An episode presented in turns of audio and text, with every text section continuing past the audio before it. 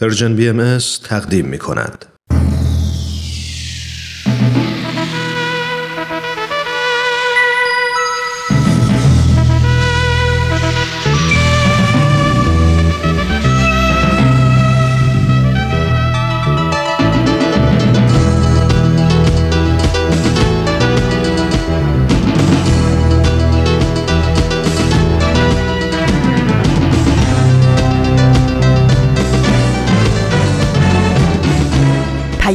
دوست. برنامه ای برای تفاهم و پیوند دلها.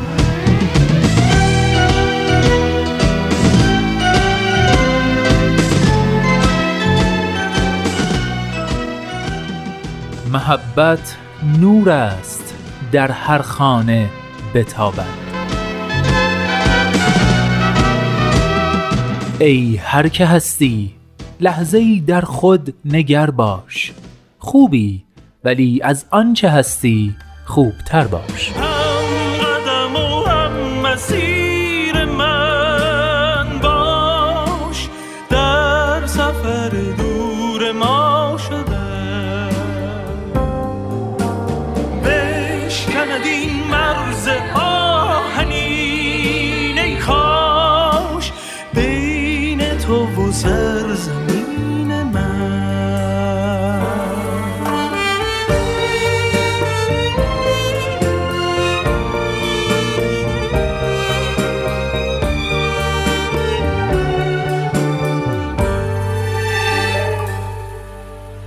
دوستان خوبم سلام. سلام و درود به شما همراهان همیشگی مجله جوانان. شما شنوندگان عزیز و دوست داشتنی که با همراهی گرمتون با مجله جوانان مایه دلگرمی ما هستید. من نوید توکلیم و امروز پنج شنبه دهم مرداد ماه سال 1398 خورشیدی برابر با اول اوت 2019 میلادی 543 ومین شماره مجله جوانان رو تقدیم شما عزیزان همراه می کنم به مجله جوانان خوش اومدید.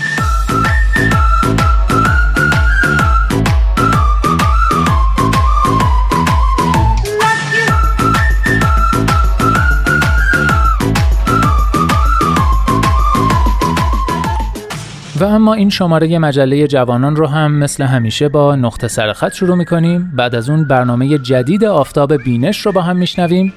سپس دمی با تاریخ همراه میشیم و بالاخره با آخرین برگ مجله رو به پایان میرسونیم. از اینکه تا آخرین برگ همراه ما میمونید متشکرم.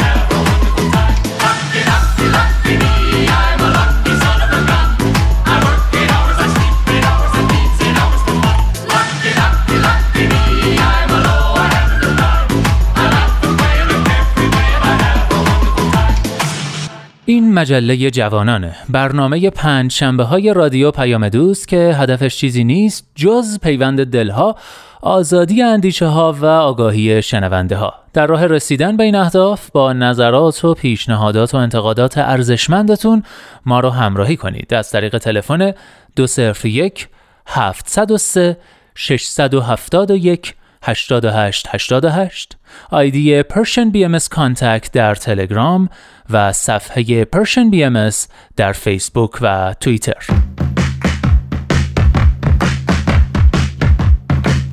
نقطه سرخط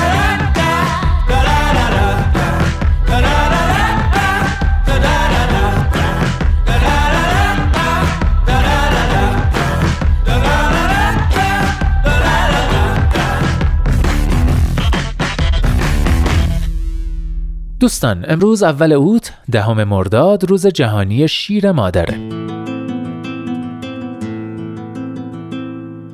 این مناسبت جهانی رو به همه مادران عزیز مخصوصا مادرایی که شنونده این نقطه سرخط هستن شاد باش میگم. برای همه شما مادرای عزیز دل به ویژه مادر خودم که هر هفته نقطه سرخط رو گوش می‌کنه آرزوی شادی و سربلندی و سلامتی دارم.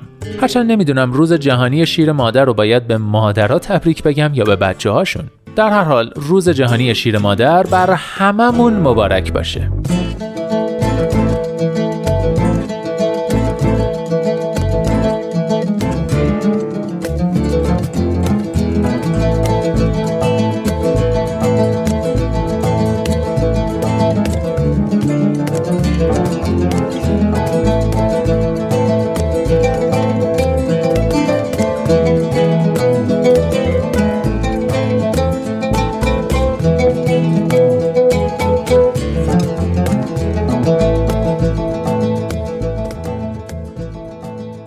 اما به مناسبت روز جهانی شیر مادر برای نقطه سرخط این هفته یک قصه کوتاه انتخاب کردم.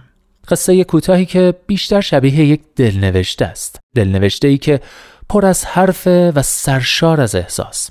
این شما و این به همین سادگی نوشته رضا میرکریمی و شادمهر راستین.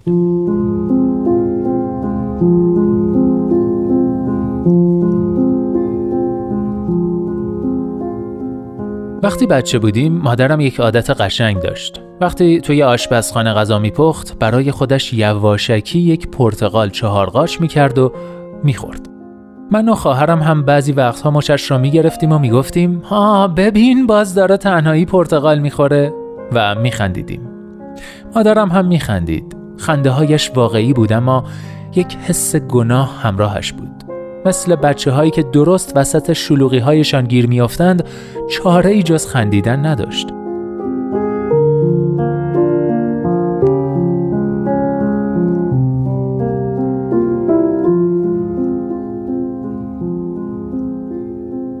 مادرم زن خانه بود، زن خانواده بود، زن شوهرش بود. تقریبا همیشه توی آشپزخانه بود. وقتهایی هم که می آمد پیش ما یک ظرف میوه دستش بود. حتی گاهگاهی هم که برای کنترل مادرانه بچه هایش سری به ما می‌زد دست خالی نمی آمد. یک مغز کاهوی دونیم شده توی دستهایش بود. یک تکه برای من، یک تکه برای خواهرم.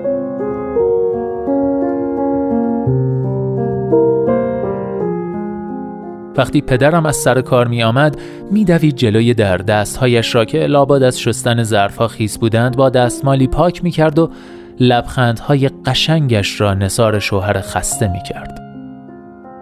در اوقات فراغتش هم برایمان شال و کلاه و پلیور می بافت و من و خواهرم مثل دو تا بچه گربه کنارش می نشستیم و با گلوله ها کامبا بازی می کردیم.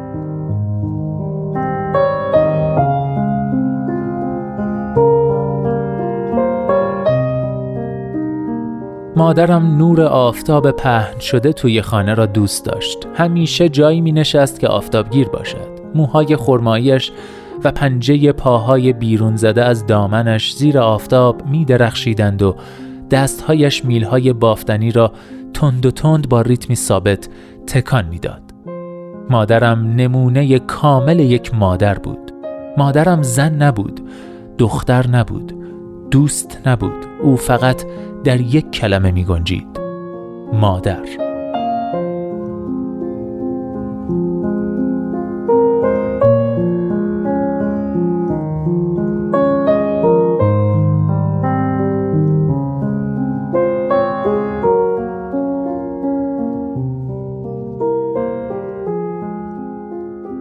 یادم میآید همین اواخر وقتی پدرش مرد تهران بودم.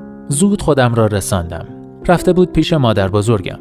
وقتی وارد خانه پدر بزرگم شدم محکم بغلم کرد و شروع کرد به گریه کردن. من در تمام مراسم پدر بزرگم فقط همان یک لحظه گریه کردم.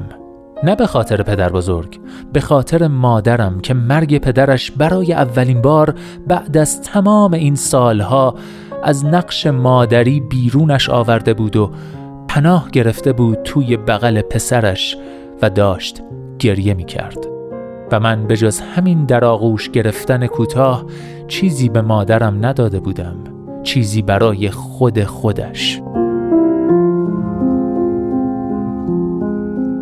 مادرم هیچ وقت هیچ چیز را برای خودش نمی‌خواست. تا مجبور نمی‌شد لباس نمی‌خرید. اهل مهمانی رفتن و رفیق بازی نبود. حتی کادوهایی که به عناوین مختلف می‌گرفت همه وسایل خانه بودند. در تمام این سالها تنها لحظه هایی که مال خود خودش بودند همون وقت هایی بود که یواشکی توی آشپزخانه برای خودش پرتغال چهارقاش می‌کرد. سهم مادرم از تمام زندگی همین پرتقال های نارنجی چهارقات شده خوش عطر یواشکی بود.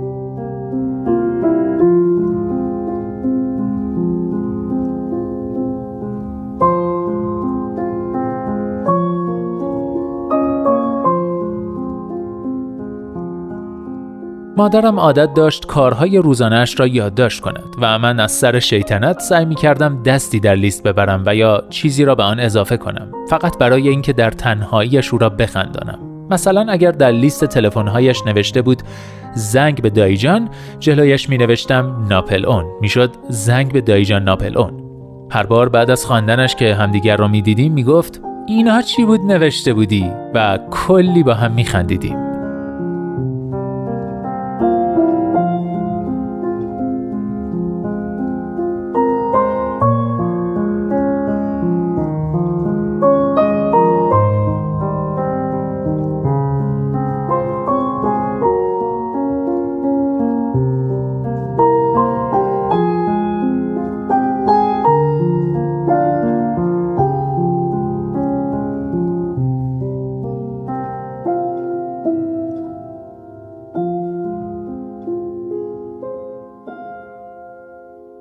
یک روز شدیدن مریض بودم. به رسم مادر کاغذی روی در یخچال چسباندم.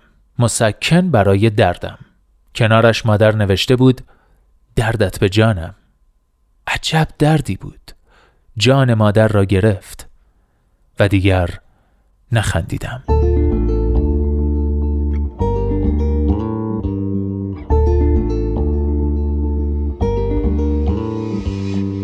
ای دشت رویای شقایق.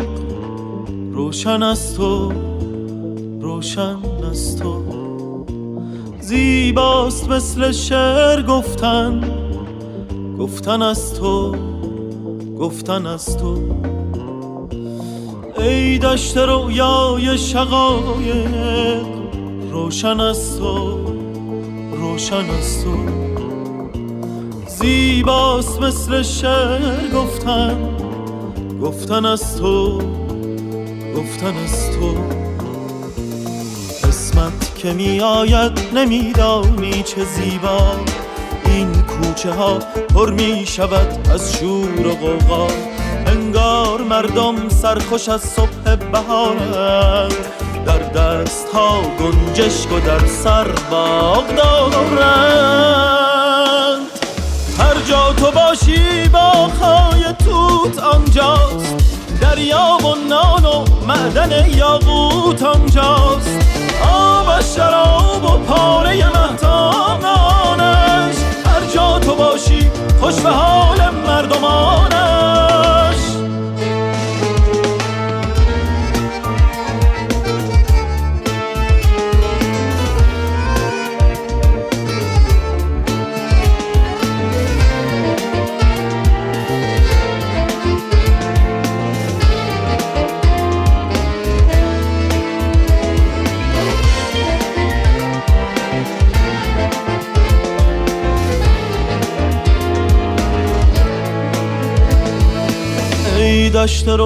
رویای شقایق روشن از تو روشن از تو. زیباست مثل شعر گفتن گفتن از تو گفتن از تو. آن سوی شیشه روی رویاهای جاری گل می‌برند و نقره کشتی های باری. یاد قشنگ آتشی در برف و ظلمت یاد رهایی در شب زندان و وحشت. تو رنگ گرم و زنده آوازهایی آهنگ زیبای تمام سازهایی. هر جا تو باشی با خای توت آنجاست. دریا نان و معدن یاقوت آنجاست. شراب و پاره مهتاب نانش. هر جا تو باشی خوش به حال مردمانش. هر جا تو باشی با خای توت آنجاست دریا نان و معدن یاقوت آنجاست. آب شراب و پاره محتاب نانش. هر جا تو باشی خوش به حال مردمانش.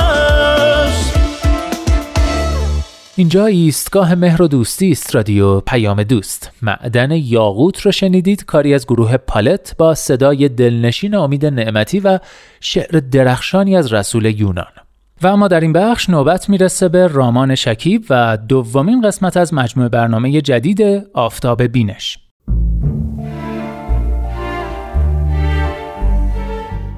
آفتاب بینش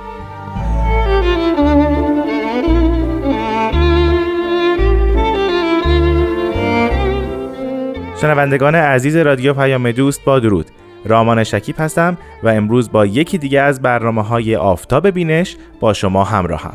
همونطور که می‌دونید با ظهور هر دین و هر آین جدید مجموعه از تفکرات، عقاید، فلسفه و همینطور موضوعات تاریخی جدید رخ میده و به وجود میاد که انعکاس اونها رو می‌تونیم در کتاب ها و آثار هر کدوم از اون ادیان ملاحظه کنیم و با مطالعهشون با اون عقاید و ادیان آشنایی بیشتری پیدا کنیم. دو آین بابی و باهایی هم از این قضیه دور نیستند. ما در این دو آین بدی و نازنین مجموعه آثار و کتبی داریم که در اونها می‌تونیم به عقاید و همینطور شیوه نگرش اونها به جهان پیرامونمون پی ببریم. بنابراین در برنامه آفتاب بینش تلاش کردیم بعضی از این آثار رو به شما معرفی کنیم. این کتاب ها شاید آثار قلمی حضرت بهاءالله پیامبر دیانت بهایی باشند. و یا اینکه حضرت باب پیامبر دیانت بابی و همینطور مبشر به ظهور حضرت بهاءالله اونها رو نازل کرده باشند. و یا شاید صادره از قلم حضرت عبدالبها فرزند ارشد و جانشین حضرت بهاءالله باشند و یا شاید حضرت شوقی ربانی ولی امر دیانت بهایی اونها رو نوشته باشند. و یا در آخر مجموعه از آثار تحقیقی باشند که دانشمندان بهایی در مورد موضوعات مختلفه این دو آین نازنین نوشته باشن و در دسترس عموم باشه. هرچه هست ما در این برنامه تلاش می‌کنیم نه به صورت زنجیره تاریخی و پشت هم بلکه هر جلسه یک کتاب رو به شما معرفی کنیم.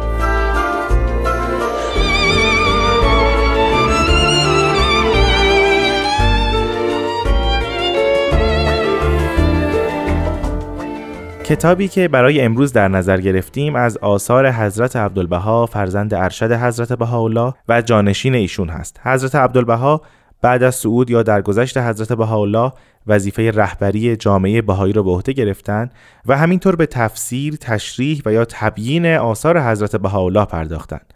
آثار ایشون هم به صورت مکتوب هست که مستقیما خودشون اونها رو نگاشتن و همین که دیگرانی در هنگام خطابه های ایشون اونها رو به روی کاغذ آوردن و بعد تمام اون نوشته ها و یادداشت ها به تصحیح و تایید خودشون رسیده. کتابی که امروز در موردش صحبت می‌کنیم نامش هست مفاوضات. این کتاب حاصل سوال و جواب های شخصی است خانمی است به نام لورا کلیفورد بارنی در زمانی که حضرت عبدالبها در بیت عبدالله پاشا در عکا حضور داشتند. در واقع زندانی بودند در اونجا و تحت شدیدترین مصائب و مشکلات قرار داشتند. کلیفورد بانی از مؤمنین غربی بود که به دیانت بهایی ایمان آورد و مکررا به نزد حضرت عبدالبها سفر کرد و در زمانی که حضرت عبدالبها مشغول استراحت بودند یعنی همون سر میز نهار به حضور ایشون رسید و سوالات خودش رو از حضرت عبدالبها پرسید و اونها رو نوشت. بعد از مدتی این نوشته ها رو تدوین کرد و همینطور ترجمه شدن.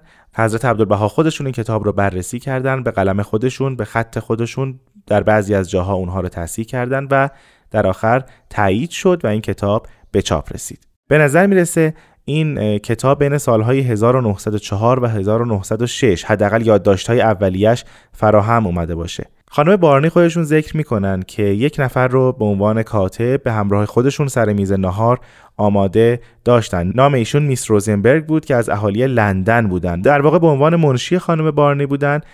و در نوشتن کتاب مفاوضات به ایشون کمک های بسیاری کردند.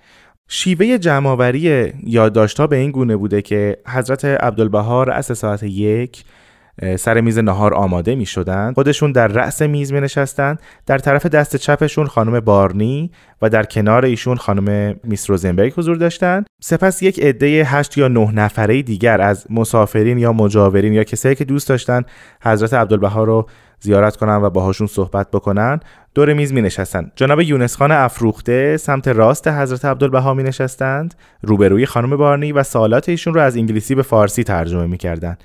بعد از اون جواب حضرت عبدالبها رو مجددا به انگلیسی ترجمه می‌کردن و به خانم بارنی ابلاغ می‌کردن. و خانم روزنبرگ هر دوی سوالها و جوابها رو می نوشتن گاهی اوقات به دلیل اینکه حالا یا زمان کافی نبوده یا موضوع خیلی عمیق بوده یا هر دلیل دیگری حضرت عبدالبها یک موضوع رو چندین بار تکرار می‌کنن و ما این قضیه رو در کتاب مفاوضات به عینه مشاهده می‌کنیم و حتی حضرت عبدالبها ارجاع میدن راجع به موضوعاتی که از قبل گفتند و دوباره مخاطبین رو به اون مسائل ارجاع میدن. بنابراین ما در کتاب مفاوضات شاهد این هستیم که بارها و بارها ممکنه یک مطلب تکرار شده و به مختلف شرح و تفسیر داده شده. اما چرا این کتاب با نام مفاوضات شناخته میشه؟ همونطور که می‌دونید مفاوضه به معنی با یکدیگر سخن گفتن هست گفتگو کردن هست یا یک مباحثه علمی و ادبی داشتنه یا مثلا مذاکره است که منجر بشه به توافق در موضوعی یا مذاکره بر سر میز نهار هست. به مفهوم مذاکره گفتگو و توافق بر سر موضوعی است. و به دلیل اینکه کلیفورد بارنی سر میز نهار با حضرت عبدالبها صحبت می کردند این هر روز با یک مفاوضه روبرو بودند و مجموعه این روزها و مجموعه این گفتگوها تحت عنوان مفاوضات نوشته شد تدوین شد و به چاپ رسید. پس نام مفاوضات به این دلیل انتخاب میشه. اما چه سوالایی کلیفورد بارنی از حضرت عبدالبها پرسیدند؟ به طور کلی مثلا راجع به تأثیر انبیا در ترقی و تربیت نوع انسانی سوال کرده کلیفورد بارنی. یا راجع به بعضی مقالات متعلق به مسائل مذهب عیسوی سوال کرده. یا گروه دیگر از سوالاتش مقالات در علامات و کمالات مظاهر الهی است. یا سوالاتی پرسیده راجع به مبدا و معاد و حالات و کمالات مختلفه انسان و همینطور سوالات دیگری در مورد موضوعات مختلفه هست. کل مفاوضات تقسیم میشه به 84 فصل که بعضی از این موضوعات شبیه به هم هستند و در واقع به نوعی مکمل هم هستند اما این کتاب از جهتی دیگر در تاریخ ادیان بسیار مهم شناخته میشه. چرا؟ چون در ادیان گذشته بسیار کم دیده شده که پیامبران یا جانشینان اونها به صورت مستقیم راجع به موضوعات فلسفی اون دین موضوعات کلامی اون دین صحبت بکنند و اونها را جز به جز بشکافند و توضیح بدن. اما در کتاب مفاوضات و در همان عصر نخستین ظهور حضرت بهاءالله ما شاهد این قضیه هستیم که اهم مسائل فلسفی و کلامی مانند موضوعاتی مثل مثلا اثبات وجود خدا به دست خود جانشین پیامبر نوشته میشه و به صورت کامل تحلیل و تشریح میشه. نکته مهم دیگری که هست اینه که در این کتاب ما با بزرگ داشت مفهوم عقل و ارزش بسیار زیاد استدلال های عقلی مواجه هستیم. یعنی حتی در تفسیر متشابهات و رموز هر دین حضرت عبدالبها تلاش می‌کنن که با استدلال های عقلی اون رموز رو بشکافند و توضیح بدن و بارها تکرار می‌کنند که الیوم انسان ها نیازمند به استدلالات عقلیه هستند. یا اینکه اگر نگاه بکنیم که در ادیان گذشته از پیامبران و یا جانشینانشون پرسش هایی شده بسیار باز کم مواجه میشیم با این قضیه. خیلی شاید کمتر باشه نسبت به ظهور جدید. که که مؤمنین سوال کنن از جانشینان یا پیامبر دین خودشون راجع به مسائل عقلی. بیشتر سوالات راجع به مسائل فقهی بوده.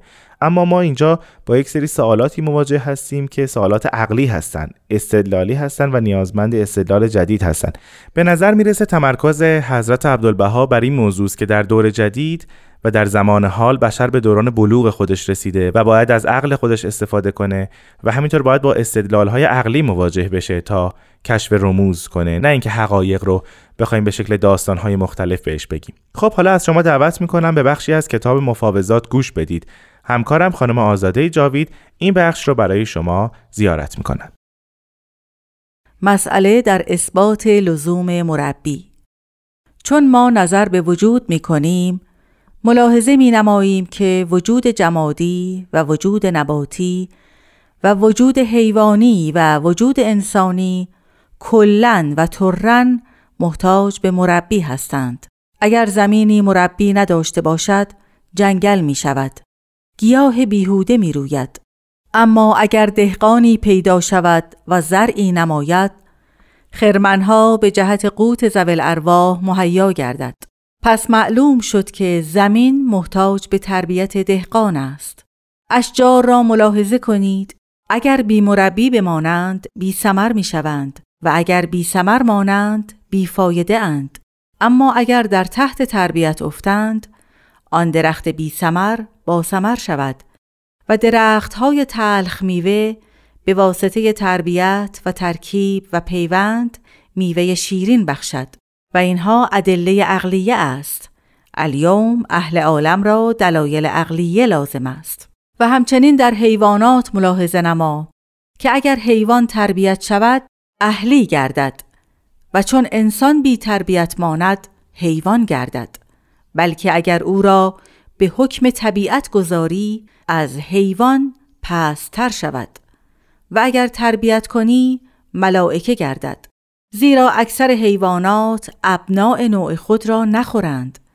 اما انسان در سودان در عواست آفریقا ابناع نوع خیش را بدرد و بخورد. پس ملاحظه کنید که تربیت است که شرق و غرب را در زل حکم انسان می آورد تربیت است که این همه صنایع عجیبه را ظاهر می کند. تربیت است که این علوم و فنون عظیمه را ترویج می نماید. تربیت است که این اکتشافات و مشروعات جدیده را می نماید و اگر مربی نبود به هیچ وجه این گونه اسباب راحت و مدنیت و انسانیت فراهم نمی‌شد.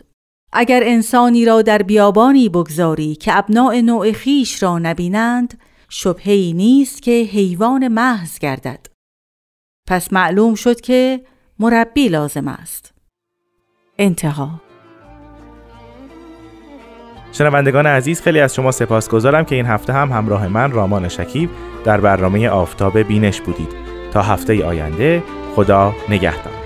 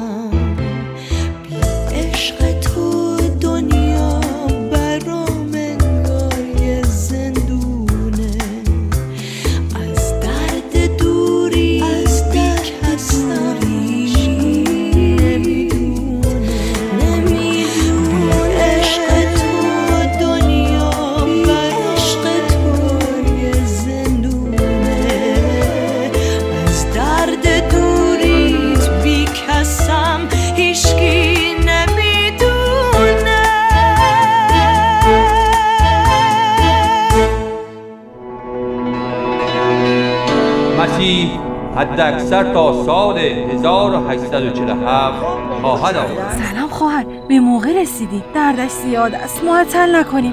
بفرمایید تا برویم. پس سریعتر پارچه تمیز حاضر کنیم ابو محمد امروز نمی‌خواهی از قائم موت خبر بگیری؟ بگذارید ببینم این جوان چه می‌گوید. ساکت باشید ساکت باشید ببینم بر اساس تاریخ نبیل زرندی بیا با هم برویم. یقین دارم امروز چه خوابت مرا فلک خواهد کرد. دیانت اسلام مخالفت کرده به من می‌گوید این دم شیر است. به بازی مگی سر عجیبی در شیراز است. روزهای شنبه با ما همراه باشید با نمایشنامه رادیویی نسیم عشق از پرژیم بی ام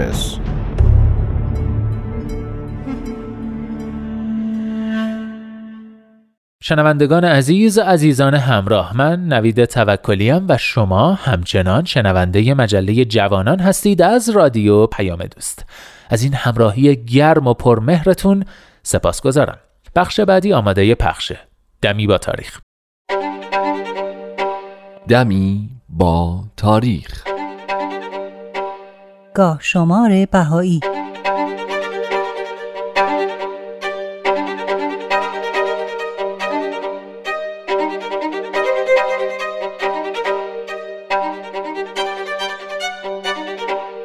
شش مرداد 1210 خورشیدی 29 ژوئیه 1831 میلادی 18 سفر 1247 هجری قمری در این تاریخ در قریه زرند ساوه طفلی به دنیا آمد که به یکی از بزرگان تاریخ آین بهایی و از پیشروان وقاینگاری ادیان بابی و بهایی تبدیل شد.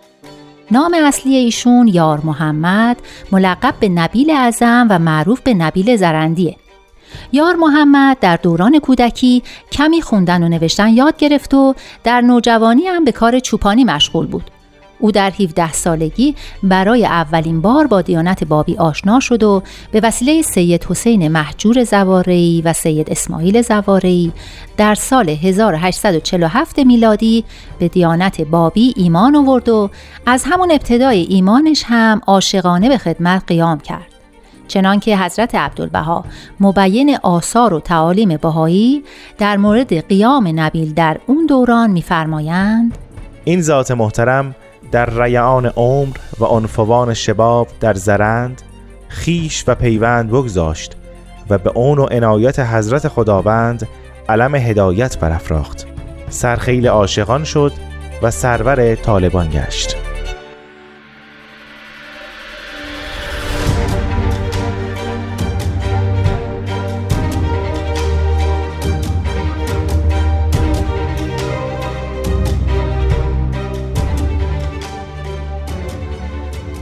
نبی لحظه آروم و قرار نداشت و تو همون دوران به عظمت مقام حضرت بهاءالله هم ایمان آورد و بهایی شد.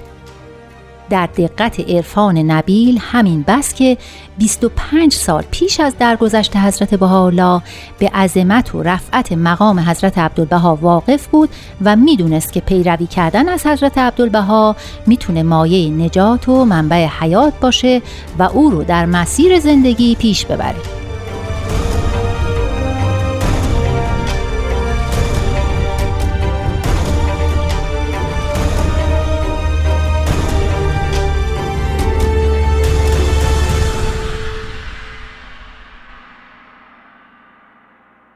نبیل زرندی آثار جاودانه‌ای مثل تاریخ نبیل، چند مجموعه رباعیات، چند مصنوی، غزل، قطعه و برخی مکاتیب رو از خودش به یادگار گذاشته.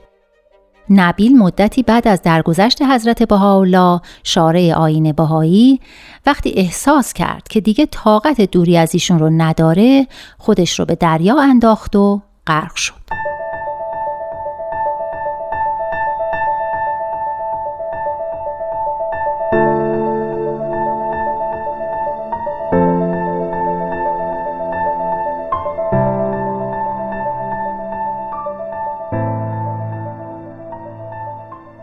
ده مرداد 1227 خورشیدی اول اوت 1848 میلادی سی شعبان 1264 هجری قمری.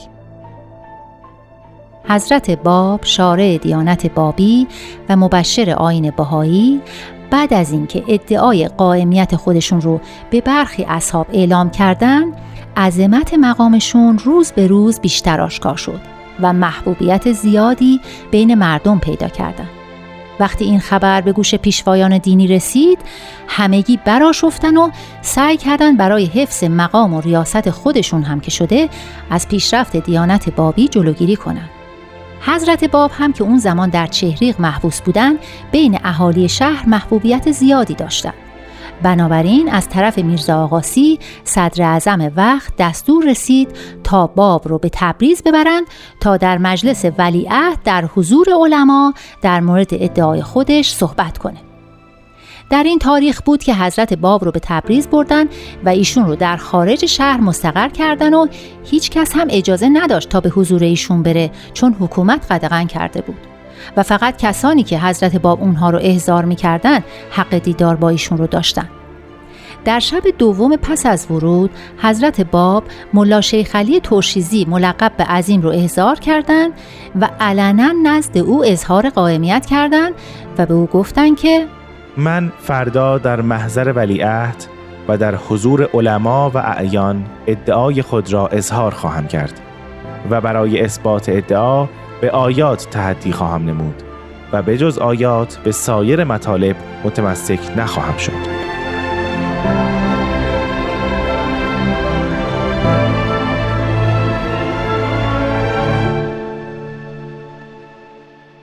میرزا آقاسی دستور داده بود تا علمای تبریز در دارالحکومه جمع بشن و حضرت باب رو محاکمه کنند تا این آتیش شعلهور خاموش بشه.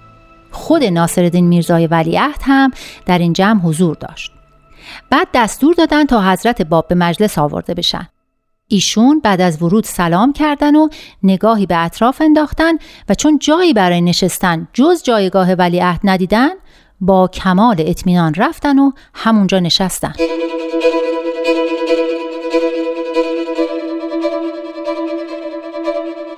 بالاخره نظام العلماء از حضرت باب سوال کرد که شما چه ادعایی دارید؟ حضرت باب هم سه مرتبه فرمودند من همان قائم موعودی هستم که هزار سال است منتظر ظهور او هستید و چون اسم او را میشنوید از جای خود قیام می کنید و مشتاق لقای او هستید و عجل الله فرجهو به زبان میرانید به راستی می‌گویم بر اهل شرق و غرب اطاعت من واجب است.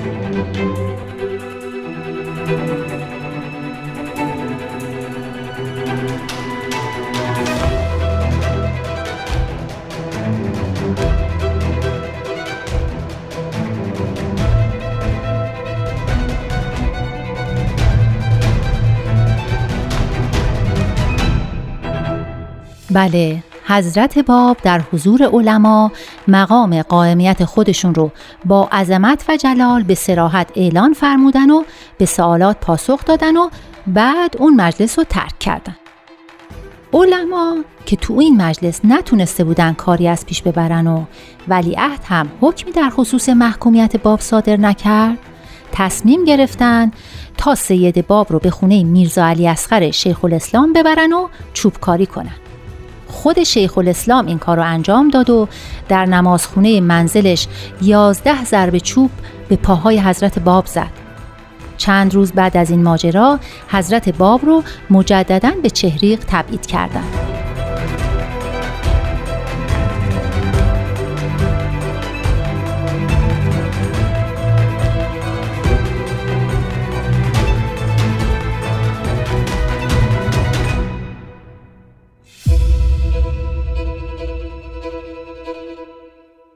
دوازده مرداد 1227 خورشیدی سوم اوت 1848 میلادی سوم رمضان 1264 هجری قمری. از جمله وقایع مهمی که بعد از مجلس ولیعهد در تبریز اتفاق افتاد ملاقات دکتر ویلیام کورمیک با حضرت باب. دکتر کورمیک که به خاطر مأموریت پدرش در تبریز به دنیا آمده بود و برای تحصیل رشته پزشکی به انگلستان رفته بود بعد از پایان تحصیلاتش به ایران برگشت. مدتی پزشک میسیونری مسیحی بود اما بعد از انتصاب ناصرالدین میرزای ولیعهد به حکمرانی آذربایجان همراه با او به عنوان پزشک مخصوص ولیعهد راهی آذربایجان شد. دکتر کرمیک چند بار با حضرت باب دیدار کرد که نخستین بارش بعد از خاتمه همین مجلس ولیعهد بود که به همراه دو پزشک ایرانی به محبس حضرت باب رفتند تا احتمال جنون و یا صحت اقلانی ایشون رو احراز کنند.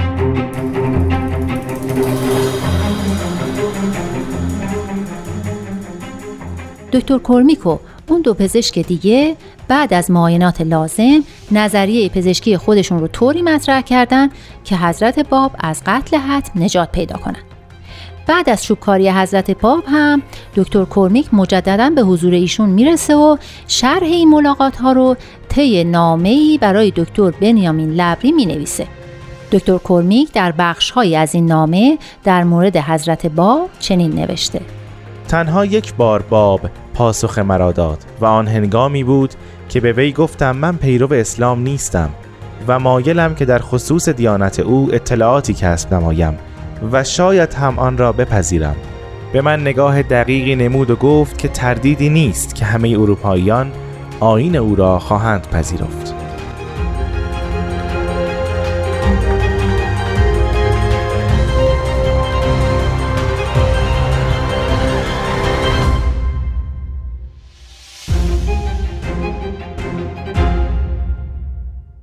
آخرین برگ.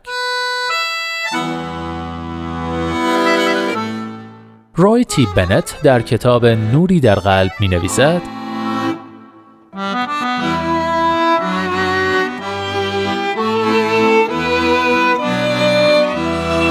داشتن نگرش مثبت یک انتخاب است. خوشبختی انتخاب است. خوشبینی انتخاب است. مهربانی انتخاب است. بخشش انتخاب است. احترام انتخاب است. انتخاب های تو تو را می سازد پس خردمندانه انتخاب کن.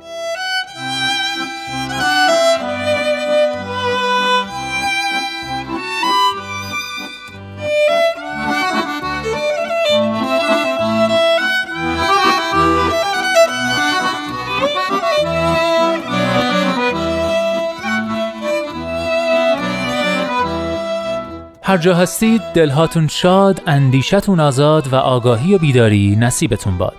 من نوید توکلیم و امیدوارم که نور امید در دلهاتون هیچگاه خاموشی نگیره.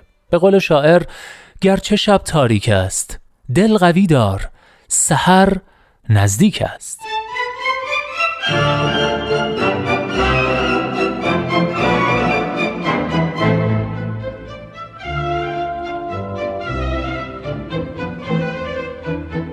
لحظه هاتون پر امید.